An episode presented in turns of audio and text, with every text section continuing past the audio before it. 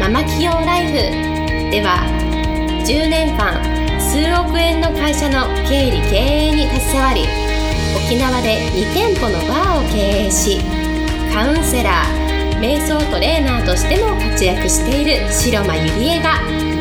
ママでも一人の女性として楽しみ自分の人生を自由に生きるためのメソッドをお伝えしていきます。それでは今回の番組をお楽しみください。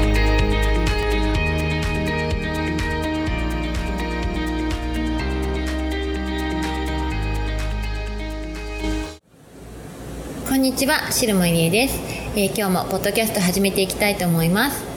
えー、今日のテーマはもやもやした時の対処法というテーマでお送りしたいと思います、えー、やっぱりですねこう毎日生きているとこういろんなことが起きてくると思うんですね。例えばこうママさんだったら育児とねそれからビジネスと家事となんかこう旦那さんのこととなんかそういうことで毎日せわしなくこう生きてきて心がなんかこう余裕がなくなったりとか、まあ、仕事をしている方でも、まあ、上司に嫌なことを言われたりとかなんかちょっとしたね同僚とトラブルになったりとか、まあ、いろんなことがねこう皆さんこうあると思うんですね。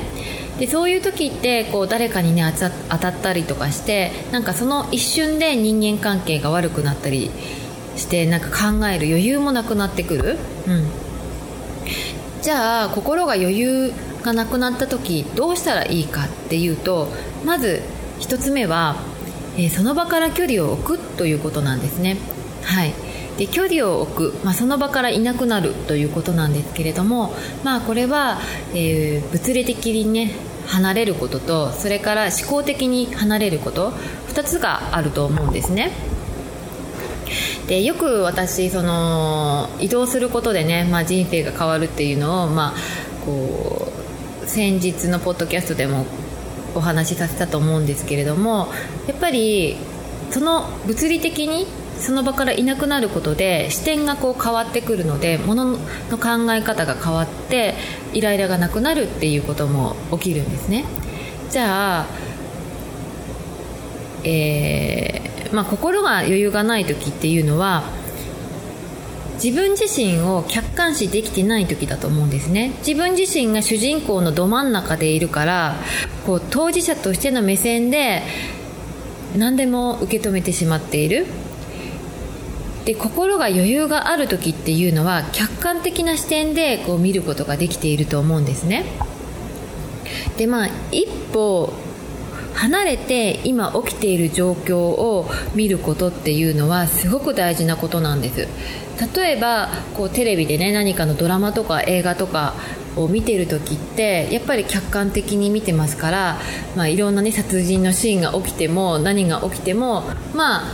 客観的に見てるのでいろいろ冷静に判断できると思うんですね。でもそれが逆に当事者で殺人者とかになったりしたらもう客観的に見れないので、まあ、パニックって本当に余裕がない状態だと思うんですね。うん、でこれを客観的にねこう把握できることをメタ認知っていうんですね。自分を認知して客観的に把握してそれをこうメンタルを制御できることをメタ認知っていうんです。でこれができると私はなんかモヤモヤした時とかもね動揺しないでいろんなことをこう対処できると思うんですね、うん、でやっぱり自分自身を主人公でいるともう感情がとにかく敏感になります。なんかもう感情的に物事を全部判断してしまってなんかこう冷静に客観的に行動ができなくなるっていうことがあるんですね。でまあプライベートだったらねまだなんとかなるにしてもこれが仕事だったら何でも感情的にねこう引き受けてしまってたら仕事だったらそれはうまくいかないと思うんですね、うん、で客観視っていうのは自分と置き換えて一歩下がった目で冷静に見れるっていうことなんですね。例えばなんで日常でこんなことが起きてしまったんだろう？なんでこういうふうな原因になってしましまったんだろうということを自分が自分に余裕がない時はもうそういうことも考えることができない。あもう私だけこんな風になってしまったとか私がこういう風になってしまったのは他人のせいだとか周りのせいだとかもうしまいには他人のせい周りのせいにしてしまってもう自分が悪いのは自分ではなくもう他人のせいみたいなね感じで。なってしまって余計悪循環になると思うんですね。でここで一つ私がいつもやっていることおすすめなことを今日はお伝えしようと思うんですけれどもこれはですねあのテキサス大学の心理学者が推奨していることなんですけれどもこれはもう私がもう昔からやっていることなんですね。じゃあ何をやればいいかっていうとその時の、まあ、もやもやした感情ですよね。とか辛かったこととか今までトラウマとなっていたこと。1日15分紙に書くっていう作業を4日間続けるんですね。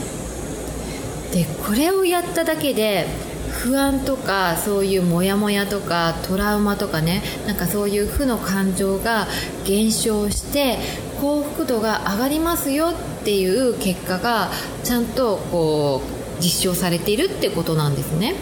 でこれは私も本当にやったんですけれども本当にあのー、不安がなくなります、うん、じゃあどういうことが起きているかっていうと嫌なこととかをこう紙に書き出しますよね。そうするとまずその書き出した内容をまず客観的な目線で見ることができるんですね。うん、でこれが一番重要でやっぱりその紙に書いてみるとあ自分ってこういう感情が出たんだなとかあこういうふうに思ってたんだなとか冷静に物事を判断することができるんです。でその自分の感情が言葉としてこう紙に乗ってくるのでとにかく感情が、えー、モヤモヤっていう感情がねとにかく減少されるんですねでこれはどういうことかっていうとさっき言ったようにそのテレビ画面でキャン観客席として冷静に自分のことを見れる状態を紙に書くことによって作ることができるんですね。うん、で意外にねこう書いてみるとそんなになんかこう自分が思ってたよりこう言葉とか出ない時もあるしあんまりなんだろうな感情なんで自分はこんなに感情なってたんだろうなって本当に冷静にこう見ることができるんですね。なのでぜひこうモヤモヤがあった時とか心に余裕がないっていう時は1日15分だけ紙に書いてみるっていう作業を4日間すると絶対にその感情っていうのは抑えられてそれからこう幸福度が増すっていうね、あのー、ことが起きますのでぜひ皆さんやられてみてください。はいそれではえー、また来週お会いしましょう。ありがとうございました。本日の番組はいかがでしたか？番組では白間ゆりえに聞いてみたいことを募集しています。ご質問は web 検索で「白間ゆりえ」と検索。ブログ内の問い合わせからご質問